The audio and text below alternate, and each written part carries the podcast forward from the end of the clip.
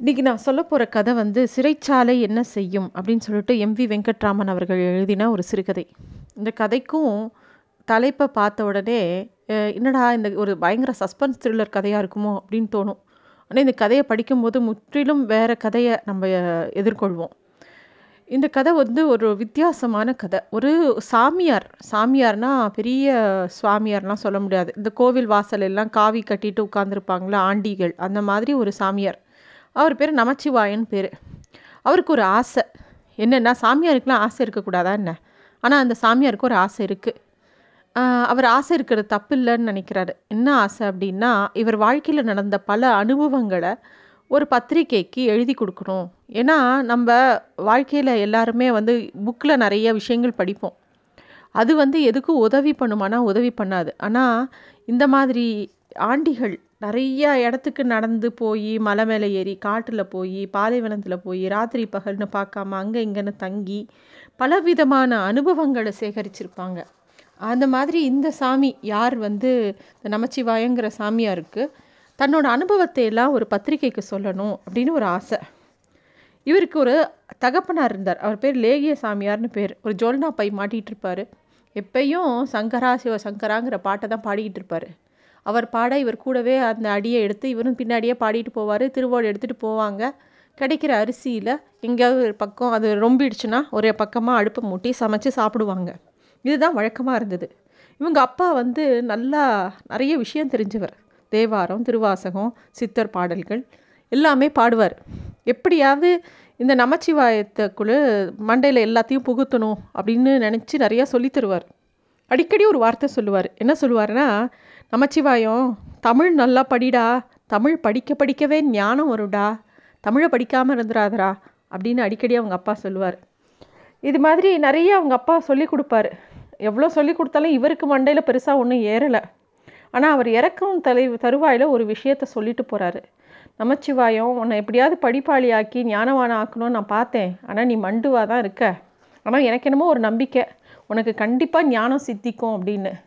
நீ ஒரு களிமண் மாதிரி இருக்க. ஆனால் இந்த களிமண்ணை பிடிச்சி வைக்கிறதுக்கு கூட ஒரு குரு வருவார். நீ தேடியே போக வேணாம். உன்னையே தேடி ஒரு குரு வருவார்.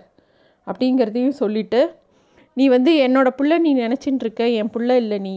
உனக்கு ஒரு அஞ்சு வயசு இருக்கும். சுவாமி மலையில் உன்னை கண்டெடுத்தேன். அழுதுட்டு நின்றுட்டு இருந்த. சரி யாராவது உன்னை தேடிட்டு வருவாங்கன்னு சொல்லிட்டு உன்னை வச்சுக்கிட்டு அதே கோவில் வாசல்லையே ஒரு மூணு நாள் இருந்தேன். யாருமே உன்னை தேடிட்டு வரல. சரி நானே வளர்க்கலான்னு உன்னை எடுத்து வளர்த்தேன்ப்பா. நீ எப்பயுமே வந்து பொய் சொல்லக்கூடாது. பிச்சை எடுக்கிறதுங்கிறது கேவலம் கிடையாது. ஆனால் திருட மட்டும் கூடாது. பெண் மேலே ஆசையே வைக்கக்கூடாது. சினிமா பார்க்குறது பெரிய தப்பு. உன் வயசு பசங்கள்லாம் காசு கிடச்சா உடனே சினிமாவுக்கு ஓடுறாங்க. தயவுசெய்து நீ சினிமாவுக்கு போகாத. இவ்வளோ தான் அவங்க அப்பா உபதேசம் பண்ணிவிட்டு இறந்து போயிட்டார். ஆஹா அன்னிலேருந்து இவர் இவருக்கு முருகன்னா அப்பா அம்மா எல்லாம். எப்போ பாரு முருகனை நினச்சிட்டு அந்த சுவாமி மலை கோயில் வாசல்லையே உட்காந்துருப்பார் பல பண்டாரத்தோட இந்த நமச்சிவாயமும். ஒரு சமயம் கிருத்திகை நான் கிருத்திகைன்னொடனே முருகனுக்கு விசேஷம். அந்த கோயிலுக்கு பயங்கர கூட்டம் வருது. நிறையா பேர் போகிறவங்கெல்லாம் கோயிலுக்குள்ளே போகிறவங்களாம் திரும்பி வரும்போது இந்த பண்டாரங்களுக்குலாம் ஏதாவது காசு போடுவாங்க. இவரும் உட்காந்துருக்காரு ஏதாவது காசு கிடைக்கும்னு சொல்லிட்டு பிச்சை எடுத்துகிட்டு உட்காந்துருக்காரு அப்போ இவர் பக்கத்தில் ஒரு சாமி உட்காந்துருக்காரு உட்காந்துருக்காருன்னு சொல்ல முடியாது. படுத்துட்டு இருக்கான்னு சொல்லலாம். ஏன்னா இவங்கெல்லாம் அதே ஊர்லேயே புழங்கிட்டு இருக்கிறதுனால யார் எந்த சாமியார் புது சாமியாரா பழைய சாமியாரா எல்லாம் தெரியும். இவர் பக்கத்தில் உட்காந்துருக்கிறவர் அந்த ஊருக்கே புதுசு அப்படிங்கிறது இவருக்கு பார்த்தோன்னே தெரியுது. பார்க்க வந்து ரொம்ப வயசானவர் மாதிரி தெரியல ஒரு முப்பது வயசு தான் இருக்கும். ஆனால் குளிக்கவே இல்லைங்கிறது தெரியறது. தா தாடியும் சடையுமா இருக்கார். நெத்தியில் விபூதி கூட இல்லை. அம்மா தாயேன்னு கூட ஒரு வார்த்தை குரல் கொடுத்து பிச்சை எடுக்கலை. சும்மா அப்படியே படுத்து கண்ணை மூடி படுத்திருக்காரு. பக்கத்தில் ஒரு துணி கூட விரிக்கலை. ஆனால் வந்த பக்தர்கள் எல்லாரும் எந்த ஆண்டிக்கும் போடாமல் காசு எந்த பிச்சைக்காரனுக்கும் போடாமல் இந்த படுத்துட்டு இருக்கிற சாமியார் எதுவுமே கேட்காத சாமியார் கால் மாட்டில் தான் அத்தனை காசை போட்டுட்டு போகிறாங்க இது இவருக்கு எரிச்சலாக வருது. இவர் இப்படியே முறைச்சி பார்த்துக்கிட்டு இருக்காரு. அந்த படுத்துட்டு இருக்கிற சாமியார் கண்ணை மூடிக்கிட்ட என்ன பரதேசி மூணாவது கண்ணை திறந்து பார்க்குற? அப்படின்னு கேட்டோடனே இவருக்கு இன்னும் ரோசமாக இருக்குது இவருக்கு ரெண்டு விஷயம் ரோசமாக இருக்குது ஒன்று இவருக்கு காசு கிடைக்கல. ரெண்டாவது அவர் பரதேசின்னு சொன்னது பிடிக்கல. உடனே இவர் கோவமாக இவர் பேசுகிறாரு என்ன உங்களுக்கு நிறைய காசு வந்துருச்சுன்னு ஆணவமாக பேசுகிறீங்களா அப்படின்னோடனே ஐயோ முதல்ல நம்ம இப்போ தான் ஒருத்தர் ஒருத்தர் பார்த்துக்குறோம் எதுக்கு கோச்சிக்கணும்? எதுக்கு சண்டை போடணும்? அப்படின்னோடனே நீங்கள் பரதேசின்னு சொன்னது சரியா? அப்படின்னு நான் உண்மையை தானே சொன்னேன் அப்படிங்கிறாரு அவர். அப்புறம் ரெண்டு பேரும் பேசுகிறாங்க அப்போ அந்த சாமி சொல்கிறாரு ஒன்றும் பிரச்சனை இல்லை. இனிமேல் நீங்களும் நானும் கூட்டு. எனக்கு என்ன பணம் வந்தாலும் நம்ம ரெண்டு பேரும் பாதி பாதி எடுத்துக்கலாம் அப்படின்னு சொல்லவும் இவருக்கு சந்தோஷமாயிடுது. ஏன்னா இவரை விட அவர்கிட்ட தான் நிறைய காசு சேருது. அதனால் சரின்னு இவரும் ஒத்துக்கிறாரு. அப்போ இவர் சொல்கிறார் என் பேர் நமச்சிவாயும் உங்கள் பேர் என்ன? அப்படின்னோடனே அவர் வந்து என் பேரா? பரமானந்த பரவ விவேக பரபிரம்ம ஸ்வரூபானந்த பொன்னம்பல சுவாமிகள் அப்படின்னு சொல்கிறார் இவர் வந்து ஐயோ இவ்வளோ வார்த்தையெல்லாம் எனக்கு மனசில் நிற்காது உங்களை பொன்னம்பலோன்னே பொன்னம்பல சாமினே மனசில் வச்சுக்கிறேன் அப்படிங்கிறாரு. உடனே அந்த இவருக்கு கிடைச்ச பொன்னம்பல சாமிக்கு பக்கத்தில் தானே நிறைய காசு விழுந்தது. அதுலேருந்து ரெண்டு காசை எடுத்து இவர் கையில் கொடுத்து நீங்கள் போய் உனக்கு ரெண்டு தயிர் சாதம் வாங்கி சாப்பிட்டு எனக்கு ரெண்டு வாழைப்பழம் மட்டும் வாங்கிட்டு வா அப்படின்னு கொடுக்குறாரு. இவர் அந்த காசை எடுத்துகிட்டு போகிறாரு கடைக்கு போகிறாரு இவருக்கு ஆனால் மனசு பூரா அவ்வளோ காசு இருந்ததே பாதி பாதினாரு. எங்கேயா எடுத்துகிட்டு ஓடிட்டாருன்னா என்ன பண்ணுறது அப்படிங்கிற எண்ணமாகவே இருக்குது அவசர அவசரமாக தயிர் சாதம் வாங்கி சாப்பிட்டுட்டு அவசரமாக ரெண்டு பழத்தை வாங்கிட்டு ஓடி வராரு அங்கேயே தான் உட்காந்துருக்காரு அந்த பொன்னமலை சாமி. ஆனால் என்ன பண்ணிட்டாருன்னா இந்த பாக்கி இருந்த காசு எல்லாம் பக்கத்தில் இருக்கிற மித்த பிச்சைக்காரங்களுக்கெல்லாம் பிரித்து கொடுத்துட்டாரு. அதை பார்த்தோன்னே எனக்கு ரொம்ப கோபம் வருது. என்னடா இது? நம்மளே பிச்சை எடுக்கிறோம். இவர் பாட்டுக்கு பிச்சை எடுத்த காசை இன்னும் பிரித்து கொடுக்குறாரு. பாதிக்கு பாதி பங்குன்னு சொல்லிட்டு இப்போ அந்த காசையும் எடுத்து தானம் தான தர்மம் பண்ணுறாரு இல்லை நமக்கே இல்லை. நம்ம என்ன எப்படி இன்னொருத்தருக்கு தான தர்மம் பண்ண முடியும்? அப்படின்னு இவருக்கு எரிச்சலாக வருது. அவர் வந்து இவர்கிட்ட கேட்குறாரு என்ன சாமி நீங்கள் பாட்டுக்கு எடுத்து எல்லாருக்கும் கொடுத்துட்டீங்க நமக்கே காசு இல்லையேனோடனே அவர் நமக்கு தான் சாப்பாடு கிடச்சிடுத்தேப்பா இதை வந்து நம்ம பாவம் அவங்களாம் நொண்டி முடமாக இருக்காங்க நிறைய பேர் வயசானவங்களாகவும் இருக்காங்க. இது நல்ல செலவு தான் அப்படின்னு சொல்லிட்டு அவரை ரெண்டு பழத்தை சாப்பிட்டுட்டு எங்கேயாவது நீ போனேன்னா நீ எழுப்புப்பா அப்படின்னு திருப்பி படுத்துக்கிறாரு. இந்த பொன்னம்பல சாமி அவ்வளோ தெளிவாக பதில் சொல்லிட்டு படுத்தது இந்த நமச்சிவாயத்துக்கு கொஞ்சம் மனசு உறுத்தலாக இருக்குது இது என்னடா இது? இவர் பாட்டுக்கு அள்ளி வீசுகிறாரு காசை அப்படிங்கிற மாதிரி தோணுது. இருந்தாலும் கோச்சிக்க முடியல அவர்கிட்ட. ஏன்னா அன்றைக்கி சாயந்தரத்துக்குள்ளே இன்னும் நிறைய காசு அந்த சாமி கால் அடியிலேயே விழருது. அதனால் இவர் அவர் வேற பாதிக்கு பாதின்னு சொல்லவும் அவரை பகச்சிக்கிறதா வேண்டாமான்னு இவருக்கு தோணவே இல்லை. ஆனால் அவர் எழுந்தப்புறம் இவர் சொல்கிறாரு சாமி நமக்கு வந்து நமக்கு காசு கிடைக்கிறதே கஷ்டம். நீங்கள் பாட்டு எடுத்து எல்லாருக்கும் கொடுக்குறீங்களே அப்படின்னோடனே நம்ம புள்ளக்குட்டிக்கா சா சாமி சேர்க்குறோம் நம்ம வயத்து பொழப்புக்கு தானே சேர்க்குறோம் அப்படின்னோடனே அவர் சொல்கிறாரு நம்ம வயத்தை தான் முருகன் பார்த்துப்பானேப்பா அப்படின்னு சொல்லிட்டு அவர் பாட்டுக்கு நடந்து போகிறார் அப்போ வந்து வா நம்ம கும்போ குழந்தையை நோக்கி போகலான்னு சொல்லி ரெண்டு பேரும் போகிறாங்க அப்போ சோலையப்பன் தெரு பக்கம் வராங்க. அப்போ அவர் சொல்கிறாரு இந்த தெரு தான் நான் பூர்வாசிரமத்தில் வளர்ந்த தெரு அப்படின்னோடனே இவருக்கு ஒரே சிரிப்பு வருது. நீ ஏன் பஞ்சத்துக்கு ஆண்டி? நீ என்னமோ பெரிய ராஜா மாதிரி இங்கே இந்த தெருலாம் எனக்கு சொந்தங்கிறீங்களே அப்படின்னோடனே ஆமாம்ப்பா. அதோ பாரு பெரிய நாலு வீடு இருக்கு பாரு அந்த நாலு வீடு என்னோடய சொந்த வீடு தான் அப்படின்னோடனே இவருக்கு ஆச்சரியமாக இருக்குது சும்மா கதை அடிக்காதீங்க சாமி அப்படின்னு இல்லைப்பா எனக்கு ஒரு தம்பி இருக்கான். நான் இவ்வளோ சொத்து இருந்தது நான் வந்து கல்யாணம் பண்ணிக்க விருப்பம் இல்லை என் தம்பியோட வாழ்க்கைக்கு தடையாக இருக்க வேண்டாமேன்னு நான் சன்னியாசம் வாங்கிட்டு வெளியில் வந்துட்டேன். என் தம்பி இப்போ குழந்தை குட்டியோட சௌக்கியமாக இருக்கான். அப்பா இறந்து போயிட்டாங்க. இதெல்லாம் என்னோடய சொத்து தான் வேண்டான்னு என் தம்பிக்கே கொடுத்துட்டேன் அப்படிங்கிறாரு. இவருக்கு ஒரே ஆச்சரியம் இந்த நமச்சிவாயத்துக்கு. இவ்வளோ சொத்து விட்டுட்டா இவர் வந்து ஆண்டியாக வந்திருக்காரு அப்படிங்கிறது ஆச்சரியமாக இருக்குது இருந்தாலும் ஒன்றும் கேட்கல அதுக்கப்புறம் மௌனமாக இருக்கார். இவருக்கு ஒரு ஆசை. ஏன்னா அந்த குடந்த காவேரி கரையில் சக்கரைப்படித்துறையில் ஒரு மண்டபம் இருக்குது அங்கே வந்து இன்னொரு ஒரு சாமி இருக்கார்.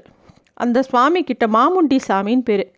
அவரும் ரொம்ப படித்த சாமி பெரிய புராணத்துலேருந்து எல்லாத்தையும் விவ விவாதம் பண்ணுவார். பெரிய பெரிய மகான்களிலெல்லாம் குருவாக வச்சுருக்கிறவர்.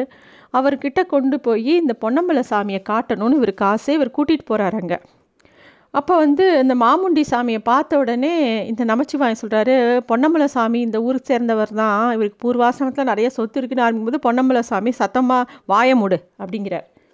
அப்புறமா அவங்க ரெண்டு பேரும் பேசுகிறத இவர் உட்காந்து வேடிக்கை பார்க்குறார். ஏதோ பெரியவங்க நிறைய விஷயம் பேசுகிறாங்க அப்போ வந்து அவங்க பேசுகிறதுலாம் வந்து தாயுமானவர் பட்டினத்தடிகள் ராமலிங்க சுவாமிகள் ராமகிருஷ்ணர் விவேகானந்தர் இது மாதிரி நிறைய பேரை பற்றி பேசுகிறாங்க அப்போ வந்து பொன்னம்பலம் ஒரு வாக்கியம் சொல்கிறாரு விட்டால் தானே வீடு அப்படின்னு சொல்கிறார் அதுக்கு வந்து மாமுண்டி சாமி விடுவது அவ்வளவு எளிதா? நாம் விட்டாலும் உலகம் நம்மை விடுவதில்லை. காட்டு தனிமையில் கூட நம்மை மாயை கவிழ்த்து விடுகிறது. மாயை விலாசம் கொடும கொடுமையால் மட்டும் நம்ம எய்க்க வேண்டும் என்பதில்லை. அன்பின் பெயராலும் அது நம்ம எய்த்துவிடும் அப்படின்னு சொல்லவும் பொன்னம்பல சாமி சொல்கிறாரு உடம்புல நிறைய கொழுப்பு இருக்குது உடம்புல இருக்கிற கொழுப்பு மனசுலேயும் இருக்குது மனசில் இருக்கிற கொழுப்பை ஒழிச்சா தான் மாயையை ஜெயிக்கலாம். அப்படின்னு பொன்னம்பல சாமி பேசுகிறாரு இவங்க ரெண்டு பேரும் இப்படியே பேசிகிட்டு இருக்காங்க. பாதி புரியுது பாதி புரியலை. யாருக்கு? நமச்சிவாயத்துக்கு. மறுநாள் காலையில் எழுந்து பார்க்கும்போது பொன்னம்பல சாமி பத்மாசனம் போட்டு அப்படியே நிஷ்டையில் இருக்காருங்கிறது பார்க்குறாரு அப்புறமா சரி வாங்க கடத்திற்கு போகலாம் பிச்சை எடுக்கன்னு சொல்லி கிளம்பி போகிறாங்க யார்? நமச்சிவாயமும் பொன்னம்பல சாமியும் கடத்தெரு பயங்கர சுறுசுறுப்பாக இருக்குது அந்த பொன்னம்பல சாமி சதா சிவா சாம்ப சிவான்னு சொல்லி பாடிக்கிட்டே வராரு. திடீர்னு அவரோட பாடல் ஏதோ தடைப்படுற மாதிரி இருக்குது என்ன ஆச்சுன்னு பார்க்கும்போது அங்கே ஒரு நகைக்கடை இருக்குது அந்த கடையோட மேஜை மேலே ஒரு வெள்ளி நகை இருக்குது அது ரொம்ப வெளுக்கு லாவகமாக இந்த சாமியார் எடுக்கிறத இந்த நமச்சிவாயம் பார்த்துடுறாரு அதாவது பொன்னம்பல சுவாமி எடுக்கிறத நவச்சிவாயம் பார்த்துடுறாரு உடனே திருடா திருடா அப்படின்னு கத்துறார். கத்தினே இந்த பொன்னம்பலத்தை துரத்துறார். கடைக்காரரும் தெருவில் இருக்கிறவங்க எல்லாரும் துரத்துறாங்க. அப்புறம் என்ன? ஆள் ஆளுக்கு அந்த சாமியாரை பிடிச்சி அடி அடி நடிக்கிறார். அப்போ வந்து இந்த நமச்சிவாயம் மனசில் பல விஷயம் தோன்றுறது திருடுறானே பெரிய மகான் மாதிரி பேசிட்டு தன்னையே நம்மளையே ஏமாத்திட்டானே. அவனோட தாடியும் சடையும் பார்த்தா பெரிய சாமியார் மாதிரி இருந்தான்னு சொல்லி அவரை பிடிச்சி இவரும் ரெண்டு அடி அடிக்கிறார். அந்த தெருவில் இருக்கிறவங்க எல்லாரும் அடிக்கிறாங்க. அப்போ இவர் இன்னும் சத்தமாக கத்துறாரு. உன்ன மாதிரி திருட்டு பசங்க இருக்கிறனால தான் வேஷம் போடுறதுனால தான் சாமியார்னாலே எல்லாரும் பயப்படுறாங்க அப்படின்னு சொல்லி இன்னும் ரெண்டு அடி வைக்கிறாரு. தெருவில் இருக்கிறவங்க எல்லாரும் அடிக்கிறாங்க. அந்த கடைக்காரர் வேற பெரிய சிவபக்தர் அவரையும் நாலு சாத்து சாத்துறாரு. இதெல்லாம் அடிக்கும்போது அந்த சாமியார் கண்ணிலேருந்து கொஞ்சம் கூட கண்ணிலேருந்து ஜலமே வரல. ஒரு சொட்டு கண்ணீர் கூட விடலை. நெஞ்சு அழுத்தம். அப்படியே இருக்கார். சும்மா அடிக்காத. சாமி பரமசிவம் அறிய சொல்கிறேன் நான் ஒன்றும் திருடலை. அப்படின்னு சொல்கிறாரு அப்படி சொல்லும்போது நமச்சிவாயத்துக்கு இன்னும் ஆத்திரம் வருது. இந்த பொன்னமலை சாமி எப்படி பொய் சொல்லுது பாரு? அப்படிங்கிற மாதிரி எண்ணம் தோணுது. போலீஸ்காரங்கெல்லாம் வராங்க. அவங்கெல்லாமும் அடிக்கிறாங்க. அப்புறம் இவன் ஏதோ பழைய கேடியாக இருக்கணும் அப்படின்னு சொல்லி தர தரன்னு இழுத்துட்டு போகிறாங்க அப்போ வந்து இந்த திருட்டு பயலுக்கு நல்லா வேணும் அப்படின்னு அந்த தெருவில் இருக்கிறவங்க எல்லாரும் பேசுகிறாங்க அப்புறம் அந்த கடைக்காரருக்கு இந்த நமச்சிவாயம் தானே காட்டி கொடுத்தாரு. அவர் மேலே ரொம்ப மரியாதை இருந்து ஒரு முழு ரூபா கொடுக்குறாரு. அதனால் ஒரு முழு ரூபாங்கிறது பெரிய காசு. அதை வாங்கிக்கிட்டாலும் சாப்பிட்டாலும் மனசு என்னமோ உறுத்தலாகவே இருந்தது இந்த நமச்சிவாயத்துக்கு. பெரியவர் மாதிரி பேசி ஒரு திருடன் நம்மளை ஏமாற்றிட்டானே அவன் பெரிய ஆளுன்னு நினச்சோமே. இந்த தெருவில் வேற நாலு வீடு தனக்கு சொந்தம்னு சொன்னானே அதை போய் விசாரிக்கணும்னு போய் விசாரிக்கிறாரு.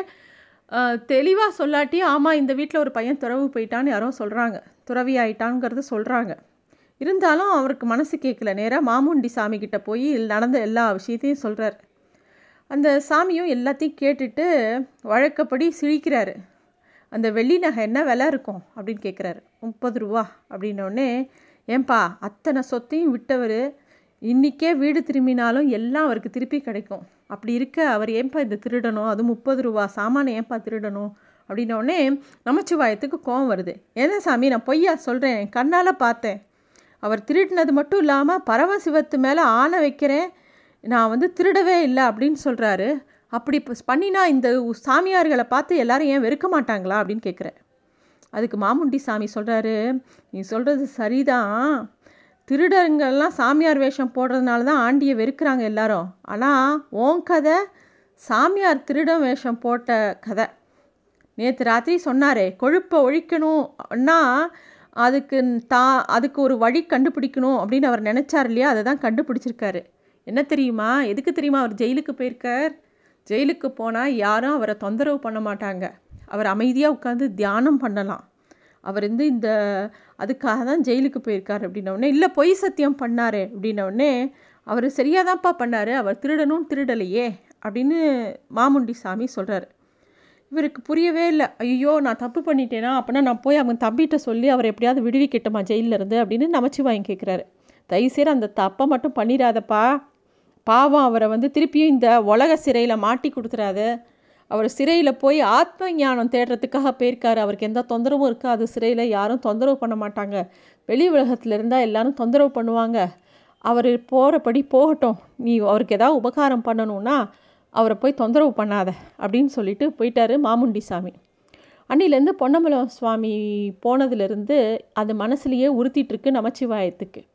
நமச்சிவாயம் வடக்க நோக்கி கொஞ்ச நாள் போயிட்டு அங்கே எங்கே சுற்றிட்டு ஒரு இதே மாதிரி ஒரு ஆடி கிருத்திகைக்கு ரெண்டு வருஷம் கழித்து வந்து சுவாமி மலை வாசலில் உட்காந்துருக்காரு அப்போ யாரோ நமச்சிவாயம் நமச்சிவாயம்னு கூப்பிட்றது கேட்குது நிமிந்து பார்த்தா பொன்னமலை சுவாமி நின்றுட்டுருக்காரு இவருக்கு அப்படியே தூக்கி வாரி போடுது. அவரை பார்த்த உடனே அவர் காரை பிடிச்சிக்கிட்டு நான் வந்து தப்பு பண்ணிட்டேன் அப்படின்னு அழறாரு. நமச்சிவாயம் நீ நல்ல களிமண் எழுந்துரு அப்படின்னு சொல்லி எழுப்புறாரு. இந்த களிமண்ணை நீங்கள் தான் உருட்டி உருவாக்கணும். நான் உங்கள் அடிமை அப்படின்னு இவர் சொல்ல உடனே அவர் சொல்கிறாரு அதெல்லாம் சரி என்னிடம் இன்னும் கொஞ்சம் மிச்சம் இருக்குது அதையும் செலவு பண்ணுறதுக்கு நான் நாளைக்கு திருப்பியும் சிறைக்கு போகிறேன் அப்படிங்கிறார். மறுபடியுமா? வெளியிலேருந்து சாதிக்க முடியாததை? அப்படின்னு இவர் ஏதோ பேச ஆரம்பிக்கும். பலார்னு ஒரு அற விட்றாரு பொன்னம்பல சாமி இவருக்கு அப்படியே பக்குன்னு இருக்குது ரொம்ப தெரிஞ்சவமா நீ என்ன? எனக்கு வேறு உபதேசம் செய்கிறியா ரெண்டு வருஷம் கழித்து திருப்பி ஆடி முதல் கிருத்திகை அன்னைக்கு நான் இதே கோயில் வாசலில் உன்னை எதிர்பார்க்குறேன். இருப்பியா? அப்படின்னு கேட்குறாரு பொன்னமலம் சுவாமி. இருக்கேன் சாமி. அப்படின்னோடனே அது வரைக்கும் என்ன பண்ணுவேன் அப்படின்னு பஞ்சாட்சணம் சொல்லிகிட்டு இருப்பேன் சாமி. அப்படின்னோடனே அவருக்கு ரொம்ப சந்தோஷமாக இருக்குது உடனே இவர் முதுக தடவி கொடுக்குறாரு நமச்சிவாயத்தோட மு முதுக தடவி கொடுத்த உடனே நமச்சிவாயத்துக்கு ஏதோ பெரிய புதுசாக ஒரு வலிமை வந்த மாதிரி மனசு உடம்புலாம் இருக்குது அப்போ பொன்னம்பலம் சாமி கடைசியாக ஒரு வார்த்தை சொல்கிறாரு சொல்வதை கவனமாக கேட்டுக்கோ. நான் திரும்பி வரும் வரையில் தென்னாட்டு க்ஷேத்திரங்களில் சுற்றிட்டே இரு. எந்த இடத்துலையும் மூணு இரவுக்கு மேலே தங்கக்கூடாது. வயிற்று தீய தணிக்க வேணும்னு தான் திருவோடு ஏந்தினோமே தவிர நாளைக்க சமைச்சு வைக்கிறதுக்காக இல்லை அப்படிங்கிறத ஞாபகத்தில் வச்சுக்கோ. சேமிக்க முயலுவதை விட திருடுவது மிக கேவலம். சினிமா பார்ப்பது பெரும் பாவம். உன் பெயரை ஒருபோதும் மறக்காதே என்று கூறிவிட்டு குருசாமி தெருவில் இறங்கி விசையாக நடந்தார்.